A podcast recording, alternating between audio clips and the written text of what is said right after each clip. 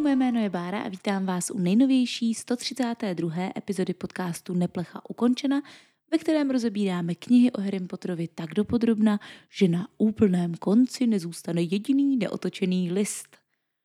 Minule jsme Neplechu ukončili zjevením černých létajících kožnatých koní, kteří zrovna jako na potvoru nemají co dělat a ocenili by krátký výlet někam na jich, třeba do Londýna – a dneska se podíváme na kapitolu 34., která se jmenuje Odbor záhad. Děcka teda osedlávají testrály. A jako, jeli jste někdy na koni, který neměl sedlo? Já ne, a vyzuju rovnou, ale dokážu si představit, že to nebude nic jednoduchého i v případě, že ten kůň je vidět. Teď si k tomu ještě připočítejme to, že Ron, Hermiona a Ginny musí jet bez sedla na koni, kterého nevidí a který je ponese doslova rychlostí kulového blesku vysoko vzduchem. Představte si, jak sedíte 200 metrů ve vzduchu, pod vámi je jenom prázdno. No, jako řekněme, že já bych nebyla dobrý zachránce Siriuse Blacka, protože já už bych odmítla vlézt jenom na toho testrála. Nechápu, jak můžou o Nevilovi říct, že není odvážný. Jako tohle je odvaha. OK, Nevil ho zrovna vidí, ale i tak prostě letět na testrálovi nebude jednoduché. Zároveň mě pobavilo, že je tady zmíněno, že Lenka na tom svém koni Testrálovi sedí takzvaným dámským stylem, což miluju, protože Lenka je za každé okolnosti dáma, evidentně.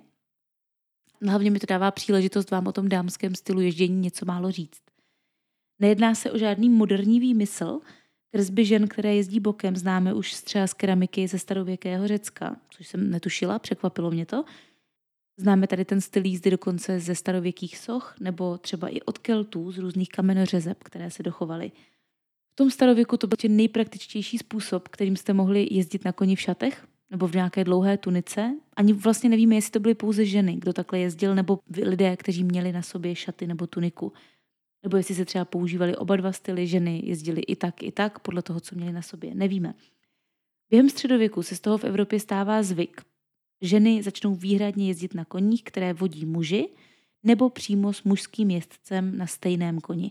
Oni mají takový polštářek, na kterém ženy sedí a vlastně nemají možnost řídit sami. Zhruba v tom devátém století žena nemohla, nebo respektive nesměla, pokud byla slušná, koně řídit, byla vždycky pouze pasažér.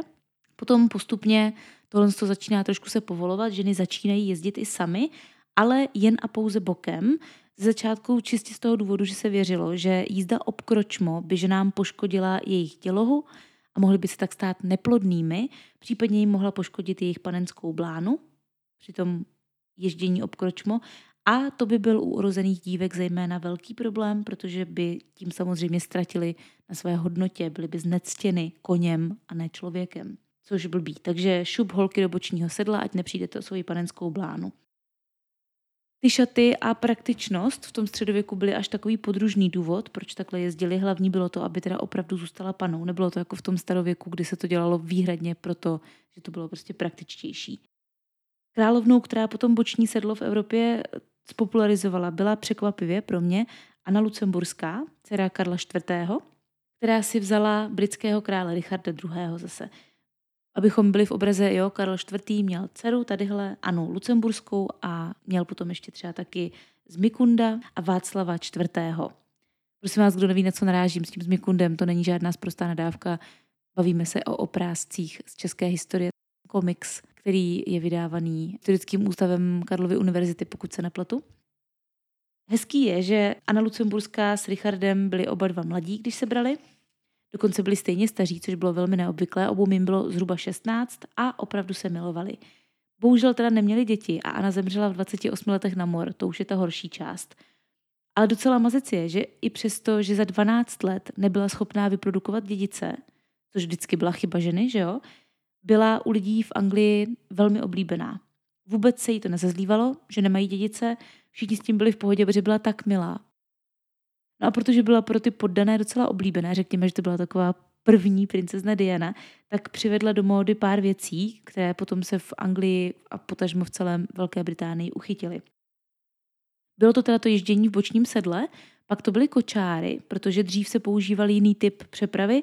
Ona přijela do Anglie v kočáru, který byl dokonce vyroben v maďarském městě Koč a proto se potom kočáry angličtině coach, skoč, urodili a od té doby vlastně kočárům říkáme kočáry, v angličtině coach. Všechno to je z toho města Koč v Maďarsku.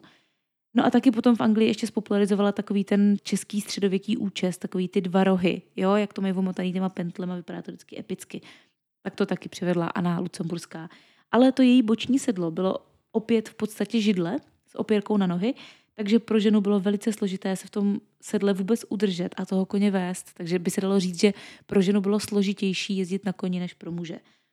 Většinou tedy ženy zaprvé jezdily na těch nejnižších koních, kdyby právě náhodou spadly, no a vedle nich potom jezdíval ještě muž, jezdec, který měl za úkol toho jejich koně vést, aby se nesplašil, neběžel moc rychle a tak. Takže pořád tam ta svoboda příliš nebyla. Lepší design potom vynalezla v 16. století, nebo respektive spopularizovala Kateřina Medicejská, což byla královna Francie, manželka Jindřicha II. francouzského. Ale docela vtipně, zrovna tenhle ten Jindra měl milenku, která odmítala takhle pitomně jezdit na bok a jezdila normálně obkročmo, protože když už jste milenka v krále, tak už vám je jedno, co si o vás myslí. Jste chráněná a už stejně nikdo neřekne, že jste cudná. Takže to byla taky taková kauza tehdy docela.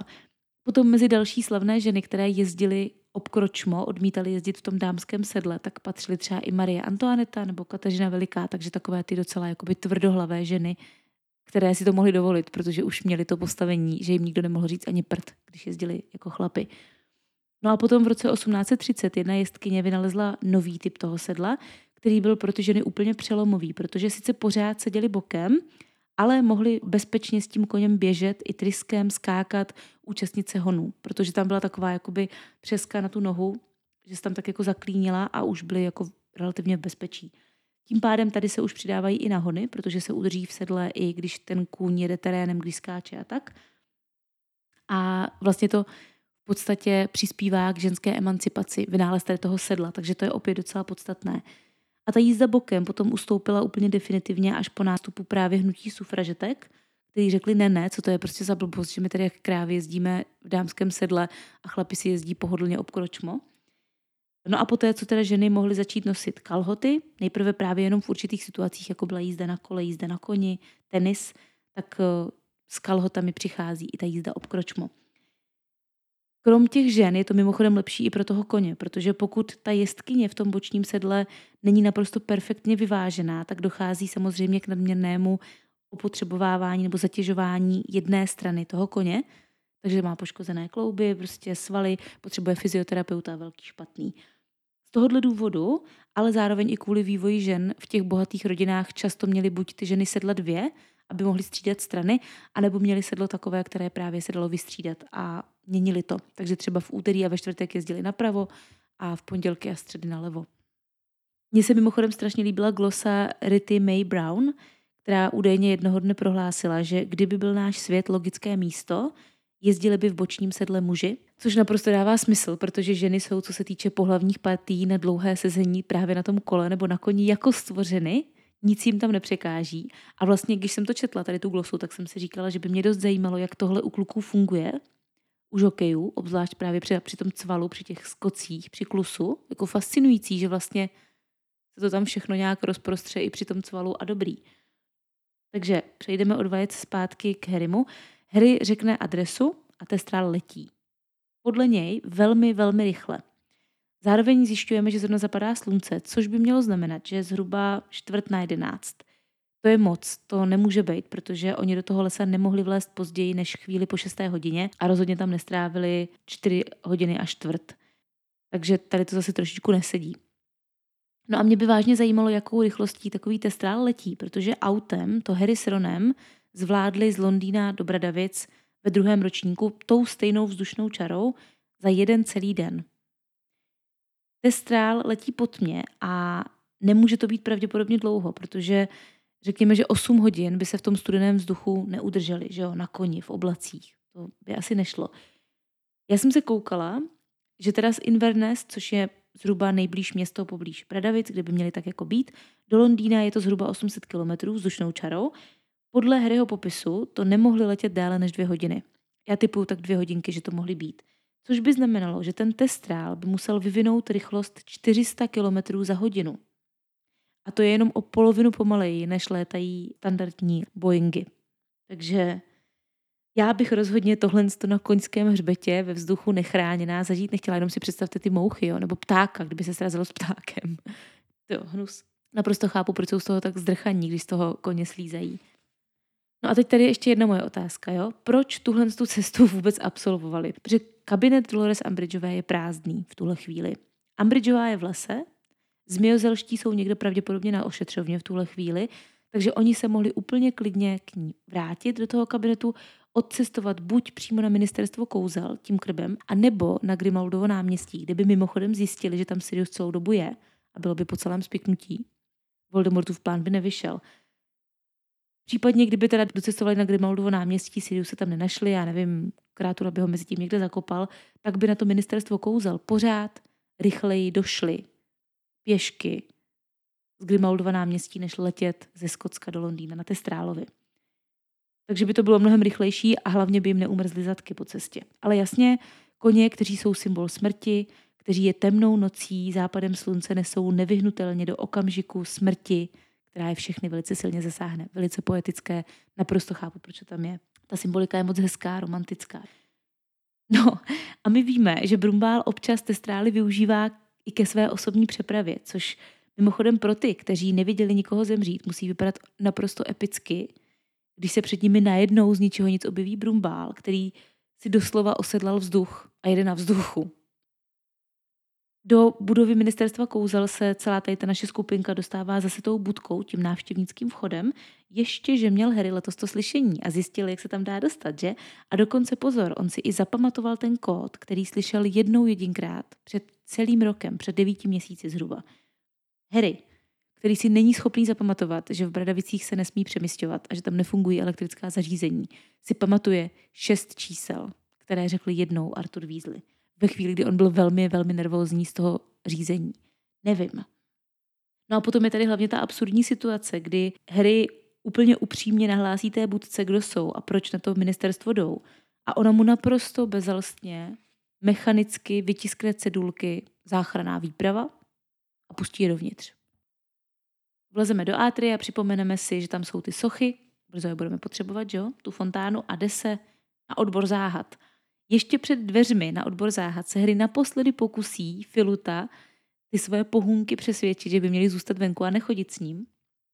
Je to pro něj velmi nekomfortní, že jde do nebezpečí a pořád se toho svého doprovodu nezbavil. Jo? Normálně v téhle té fázi už jsou někde zavalení kamenama nebo omráčení sochou. Takže doposud vždycky čelil Voldemortovi nebo tomu nebezpečí sám a tady se mu nedaří prostě se té své skupinky zbavit.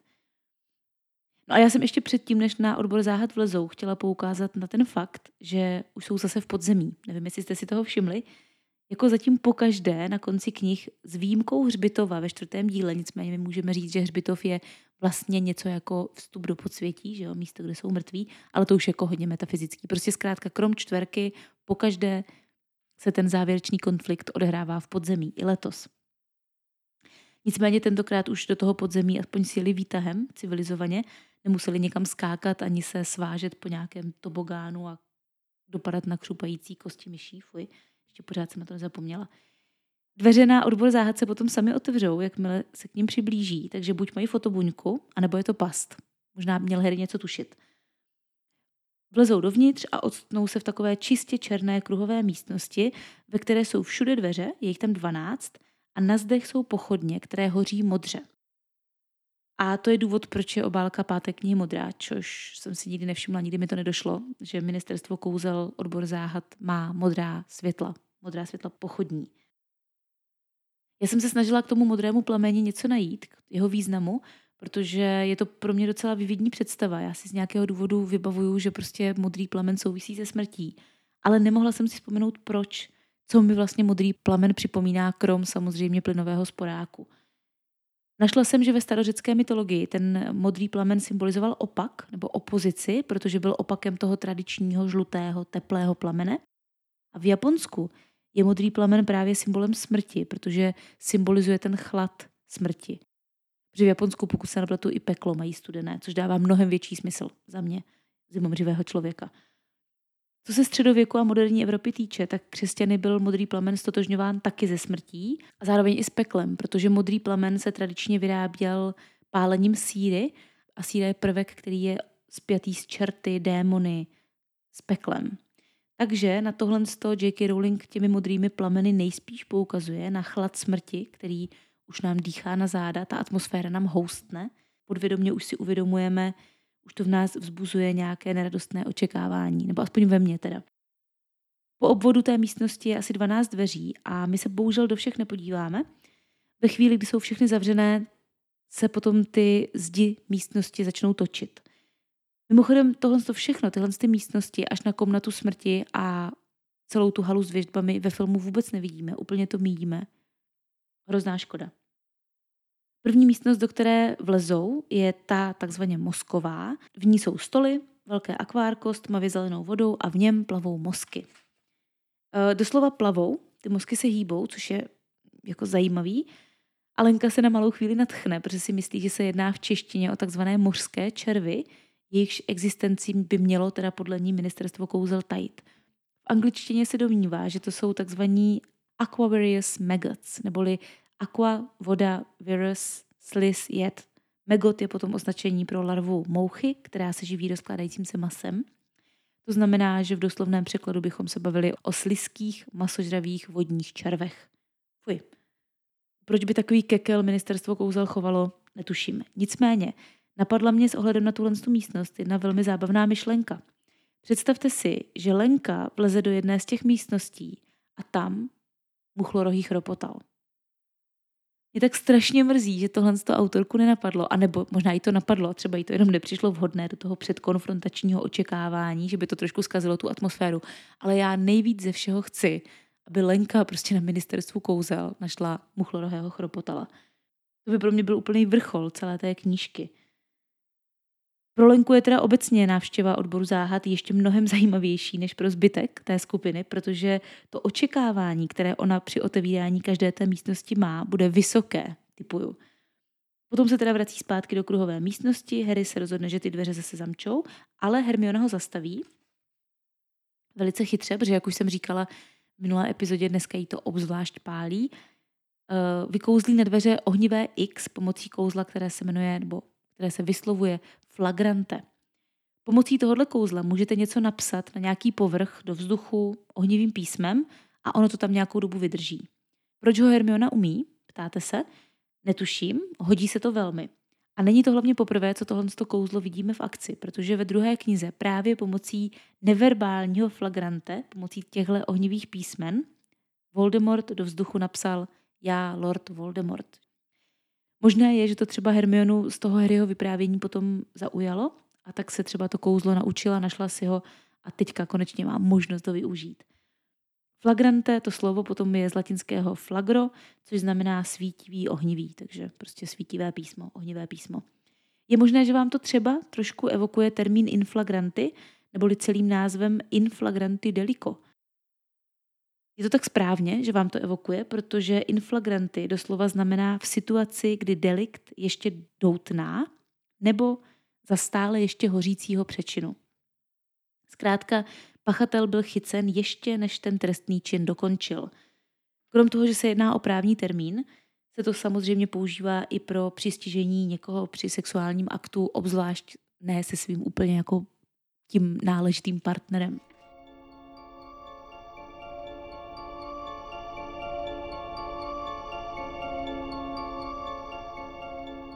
Druhá místnost, do které potom vlezou, je ta s amfiteátrem, s tím ponurým divadlem smrti. To je moje oblíbená místnost, pochopitelně. Dveře, kterými vejdou dovnitř, jsou úplně nahoře, takže oni stojí jakoby v horní řadě sedaček a to pódium je 20 stop, neboli 6 metrů, pochopitelně, pod nimi. A mě teďka nedávno někdo napsal o tom, že kolovala internetem teorie, že od třetího dílu J.K. Rowling knížky nepsala, že ten zbytek za ní napsal tým autorů jiných – Prý se to tehdy hodně řešilo, že ten styl knih se změnil, ale je to samozřejmě nesmysl, to vám jako odborník na J.K. Rowling, troufnu se jim nazvat, můžu potvrdit, protože jo, pokaždé, když vznikne dobrá knížka nebo hodně dobrá série knih, tak to vždycky psali ti oni, ne ten jeden člověk. Ten nikdy není dost dobrý, vždycky to napsal někdo za něj. Každopádně už tady z těch detailů, jako je právě třeba to úzkostné lpění na čísle 7, na 20 stopách, na aliteracích, je jasné, že ty knihy psala všechny ta stejná osoba. Harry tady říká, že ta místnost vypadá jako amfiteátr a tudíž je čas na lekci architektury starověkého Říma. To jste rádi, co? To slovo amfiteátr vychází ze starořečtiny amfi, dokola, teatron, divadlo. To znamená kulaté divadlo. Takhle jednoduché to je. To je rozdíl oproti dřívějšímu řeckému, pouze teatronu, protože teatron měl půlkruhový tvar a ta jeho druhá část byla rovná, užívaná jako pódium, za kterou se i schovávali a tak. Krom klasických kamenných amfiteátrů měli římané i dřevěnou verzi. Jakoby ono v podstatě amfiteátr je komplikovanější lešení, nic jiného to není, na kterým jsou sedadla. Ty dřevěné verze byly rozložitelné a používaly se třeba při pohřebních hostinách a zkrátka v případě, že bylo potřeba usadit hodně lidí na nějakou hru na místě, kde normálně divadlo nebylo. Že jak jinak samozřejmě uctít zemřelého patriarchu, než tím, že se na jeho počest pobíjí dva borci. Já bych to na svém pohřbu chtěla. Původně se stavěly jenom tyhle ty dřevěné amfiteátry, ty kamenné se považovaly za přílišný luxus, ale potom v roce 29 před naším letopočtem, až bych podotkla, došlo ke stavbě prvního amfiteátru na Martově poli, což je v podstatě v centru Říma. A od té doby už se začaly stavět víc. Do těch větších amfiteátrů se vlezlo zhruba 40 až 60 tisíc diváků, což v skutku není málo. A pochopitelně nejznámějším amfiteátrem, který dodnes se dochoval, je Koloseum v Římě. Já už o něm dopodrobná mluvit nebudu, už protože jsem o něm lehce mluvila v jedné epizodě, když jsme se bavili o tom, jak vzniklo Akio, moje oblíbené zaklínedlo. Nicméně ráda bych zmínila ten jeho název, protože je to zajímavý a moc se to neví, podle mě. Koloseu se úplně původně říkalo obyvateli města ve starověku Amfiteatrum Caesarum, neboli císařův amfík. Jo, úplně jednoduše. Protože ho nechali postavit Vespasián a Titus, otec a syn, oba dva císaři, takže prostě císařský amfiteátr. Hotovo. Jenomže v Římě v té době existovala i taková obrovská socha bývalého císaře Nera. Neros ji nechal postavit tak, aby připomínala kolos Rhodský, jeden z divů světa. To znamená, že byla fakt, fakt velká. A moc jako nevěděli, co s ní, protože Nero pochopitelně to měl za sebou, neměl úplně dobrou pověst. A co budete dělat s obří sochou mrtvého, nezrovna oblíbeného panovníka? Udělali klasickou věc, upravili ji, přidali jí korunu ze slunečních paprsků a ze sochy Nera se tím stává socha slunečního boha Sola. Recyklace, upcycling v podstatě výborný. Jenomže potom se dostal k moci Hadrián Hadrián se rozhodl, že tu sochu přesune z toho jejího původního místa před ten císařský amfiteátr. Před Kolosem bylo místo, tak ji postavili tam. Poslední písemné zmínky o této obrovské soše jsou ze 4. století našeho letopočtu. Do současnosti už z ní zbylo jenom pár kvádrů, ale Právě podle téhle z té sochy se Koloseum údajně jmenuje Koloseum, protože před tím amfiteátrem stála kolosální socha, kolos. Ona měla 30 metrů, takže to byl opravdu kolos. To je mimochodem šest žirafích samců, 30 metrů. Šest samců žirafy na sobě. Takhle velká ta socha byla. Takže koloseum se jmenuje koloseum podle obrovské sochy Nera. Dobrý, ne? Lidé si dost často myslí, že koloseum se tak jmenuje, protože bylo obrovskou kolosální stavbou nebo protože je kruhové kolos. Ne, je to podle té sochy. A co mě ještě ohledně té sochy a upcyklace baví, je fakt, že krom té koruny, kterou si přidávali, potom pár panovníků, jmenovitě třeba Konstantin v tom čtvrtém století, nechalo vyrobit novou svoji, pochopitelně hlavu, kterou vyměnili za tu hlavu, která na té soše byla předtím. To znamená, že to tělo byla furt ta původní nerová podobizna, nicméně ta hlava se do toho čtvrtého století mockrát změnila podle toho, kdo byl zrovna u moci. Výborný, ne? Každopádně tím jsme se z odboru záhad dostali opravdu daleko, takže pojďme zpět. Uprostřed amfiteátru je kamenný starobyle vypadající oblouk s černým závojem. Doslova brána do podsvětí. Jednostranný portál. Můžete dovnitř, nemůžete ven. Jackie Rowling uvedla, že důvod, proč ten kamenný portál vypadá tak staře, je fakt, že tam stojí stejně dlouho jako to samotné ministerstvo. Což naznačuje, že celé ministerstvo kouzel bylo ve skutečnosti postaveno kolem tady tohle z toho mysteriózního objektu. Jednotliví členové záchranné mise mají na ten oblouk a to, co je za ním, různé názory a hlavně různé rozdílné reakce. Někdo se na to J.K. Rowling opět ptal a ona později v rozhovoru uvedla, že ty jejich reakce souvisí s tím, jak moc si uvědomují, co se nachází za tím obloukem. Harry je tím obloukem extrémně fascinovaný, má pocit, že na jeho druhé straně na něj někdo čeká, někdo známý, taky že jo, že? Dokonce se ptá Siriusy, jako by tam měl být právě ten jeho kmotr. On už v podstatě předvídá, už tam má nějaké echo toho, co se stane. Což ve mně trošku vyvolává husí kůži, to když se zeptá Siriusy a hledá tam toho Siriuse. Hermiona na ten oblouk na druhou stranu nereaguje vůbec dobře, z něj velmi vyděšená, chce jít rychle pryč. Proč? Protože z Hermiony tady klasicky promlouvá ten její strach z něčeho nevysvětlitelného, nepopsatelného, nelogického. Na rozdíl od Harryho k ní ten oblouk nepromlouvá, protože Hermiona nemá žádnou zkušenost ze smrtí do posud. Harry cítí intenzivní touhu jim projít. Něco ho drží zpátky, něco mu říká, že ještě není jeho čas. Celá tahle scéna je pro mě neuvěřitelně poetická, protože mi strašně připomíná zrcadlo z Erisedu a právě to, jak si J.K. Rowling hraje s posmrtným životem, s tím, jestli nás naši milovaní opustili nebo jestli tady s námi stále jsou. A je to prostě fascinující. Ron je u toho závoje relativně v pohodě, ani ho neděsí, ani ho nefascinuje, protože on do posud ani ke smrti, ani k logice příliš nepřičuchl, že jo? Lenku závoj fascinuje skoro stejně jako Harryho, taky ten šepot slyší, protože tam má mámu. A ten Hermionin strach se tady teda hodí, protože jenom díky tomu jejímu naléhání, že musí opravdu jít zachránit Siriuse, se Harry probere a od toho mámení smrti se mu podaří odtáhnout a získat zase nadhled. Další dveře, které zkouší, jsou zamčené, vůbec se neotevřou ani pomocí Alhomory, ani Siriusovým nožem. Ten se dokonce při kontaktu s nimi rozstaví.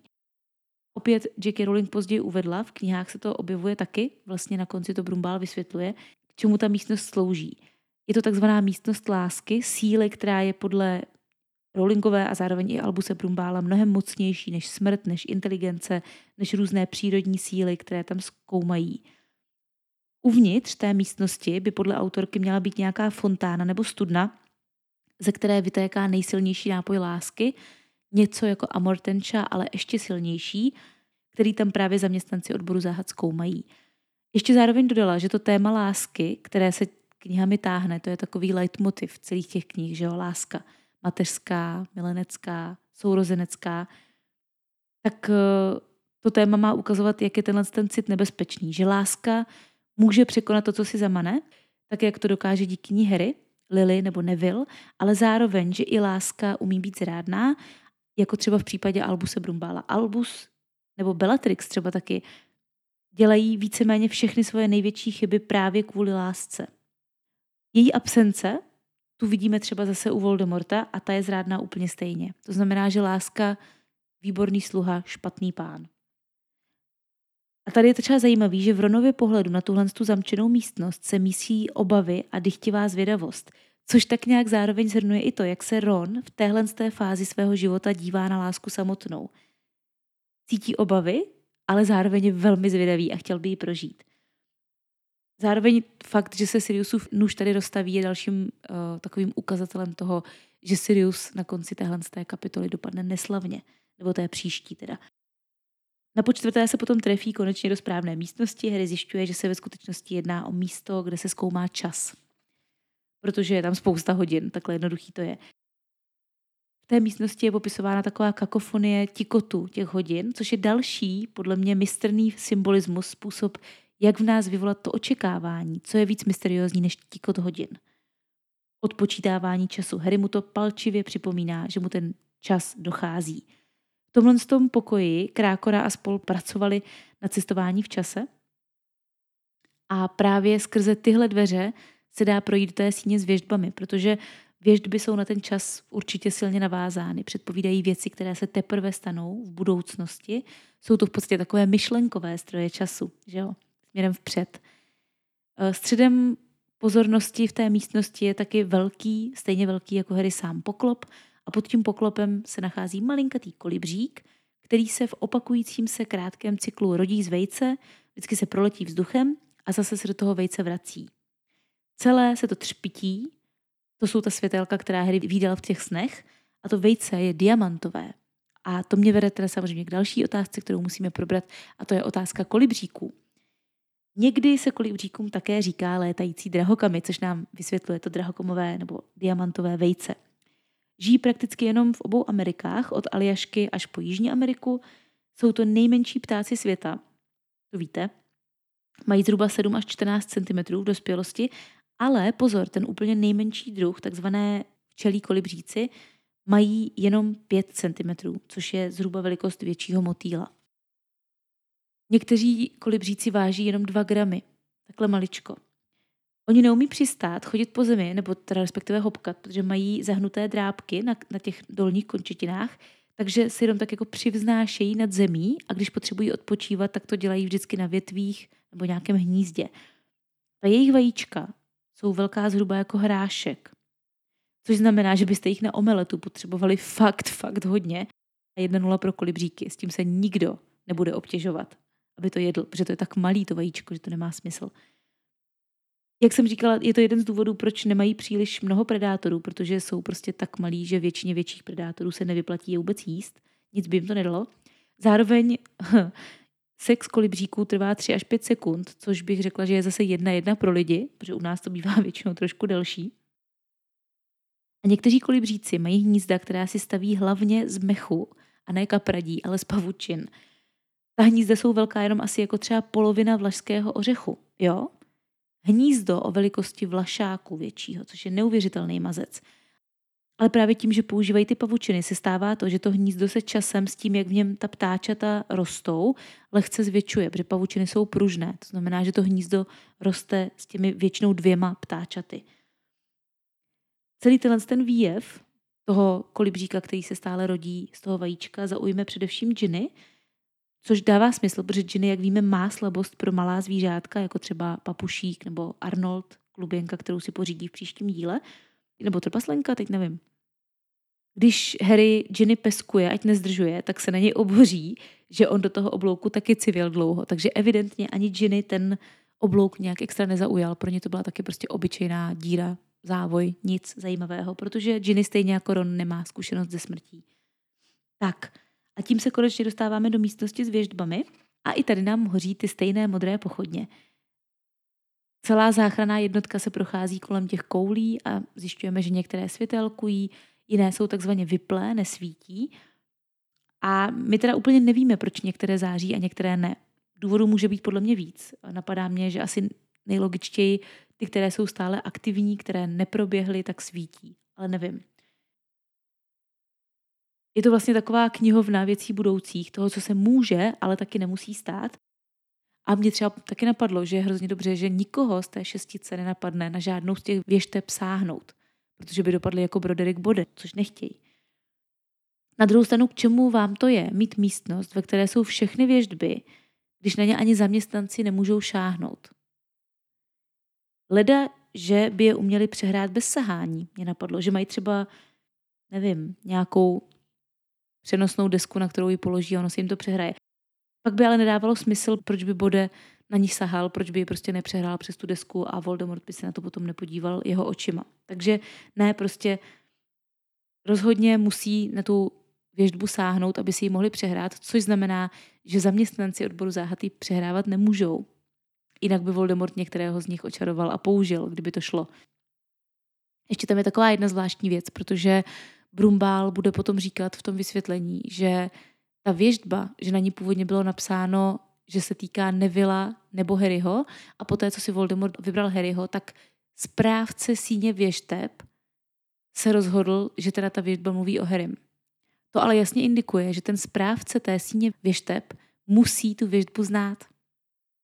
To znamená, že existuje ještě jeden člověk, kterého mohl Voldemort využít na to, aby zjistil, o co v té věžbě jde. Toho správce síně. Napadlo mě jedno vysvětlení, nebo teda respektive dvě. Jedno z nich je, že správce síně mezi tím umřel. Nicméně tam musí být nový správce a ten ty věžby zase musí znát, že jo? Takže druhé vysvětlení, které mám, je, že správce síně věžteb je další z čestných titulů Albuse Brumbála a že jako na potvoru jediný člověk, který tu věžbu slyšel a ještě uložil na tu policii, byl právě Albus Brumbál. To ale nedává smysl, protože to by o něm Albus nemluvil v třetí osobě, jakože on se rozhodl, on ji uložil. To by bylo fakt divný, kdyby si onikal. Takže to je možná taková trošku chybka drobná a Voldemort se mohl vydat po znalostech právě toho správce té síně. Tady zjišťujeme, že některé ty koule začínají zářit, když kolem nich prochází, to znamená, že možná prostě slouží jako lampičky, fakt nevím, proč některý září, některý ne. Každopádně zjišťujeme, že Sirius tam není. Za to je tam právě ta věžba a na ní je napsané Harryho jméno. A konkrétně tam je napsáno, že je od SPT pro APVBB. A je tam napsáno pán zla a otazník Harry Potter. Ten otazník je hodně, hodně krutý. To, že to nemusel být Harry. Ten potenciál, že Harry vlastně nemusel být vyvoleným, kdyby nebyl dvojí krve, to je strašný. Ještě se k tomu dostaneme. Zároveň je vlastně mazec, že tam oba dva kluci, Harry i Neville, v tuhle tu chvíli stejně stojí spolu. Že ten osud je tam zavedl v podstatě ruku v ruce. Kdyby vás zajímalo, co znamená to P ve jméně Treloniové, tak to bohužel není Pítie, jak jsem doufala, je to Patricie, což znamená vznešená, Patriciové, že jo, v Římě. Vtip je podle mě čistě v tom, že Patricia je jedno z nejoblíbenějších, nejčastěji dávaných men v Británii. To znamená, že si představte třeba, já nevím, Prométea Karla Novotného nebo Xyloménu Jarku Svobodovou. Prostě taková jména, která jsou celkem vtipná v tom kontrastu. Jo? Sibila, Patricie. Ještě se vždycky pozastavuju nad tím, že Harry mu už tady z toho A, P, V, B, B hnedka nedošlo, že se jedná o Albuse Percivala Wulfrika Briana Brumbála, protože kolik zná lidí, kteří mají iniciály A, P, V, B, B. Myslím si, že moc ne. A Harry se potom strašně diví, když zjišťuje, že tu věžbu slyšel Brumbál. Tak jako chápu, zajímaly ho v tu chvíli jiné věci, ale mě by podle mě tyhle iniciály praštily do očí kdekoliv. No tak každopádně Harry vidí věžbu, rozhodne se, že si ji chce potěžkat, pochopitelně, kdo by nechtěl. Všichni do jednoho mu řeknou, že to dělat nemá, ale to je jenom voda na jeho mlín.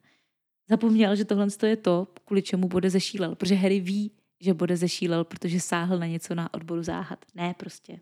Budu si sáhnout. A tohle je přesně moment, na který čekal pohůnek Lorda Voldemorta, Lucius Malfoy, který se celou dobu skrýval v místnosti i se zbytkem své rychlé roty. Já připomínám, že Harry ten sen měl někdy ve dvě hodiny. Teďka je zhruba půlnoc. Takže Lucius Malfoy strávil opravdu, opravdu dlouhou dobu čekáním na tento velmi dramatický okamžik, aby mohl říct, bav, jsem tady, Fantomas. Tak jo, tímhle s tím obrovským zlomem tahle ta dnešní epizoda končí. Na Hero Hero tento týden probereme celý odbor záhad, projdeme si ty místnosti, všechny teze o tom, čeho by se mohly týkat a zároveň vám řeknu něco málo i o organizaci britské, která je vlastně takovým mudlovským odborem záhad možná. Bavím se samozřejmě o MI6. Doufám, že se tam uslyšíme a že to bude dobrý. Pokud se tam neuslyšíme, tak se mějte krásně, uslyšíme se zase příští pondělí. Pokud posloucháte o dva roky později, no tak prostě posloucháte zbytečný dvě minuty povídání. Mějte se krásně, pište básně a neplecha ukončena.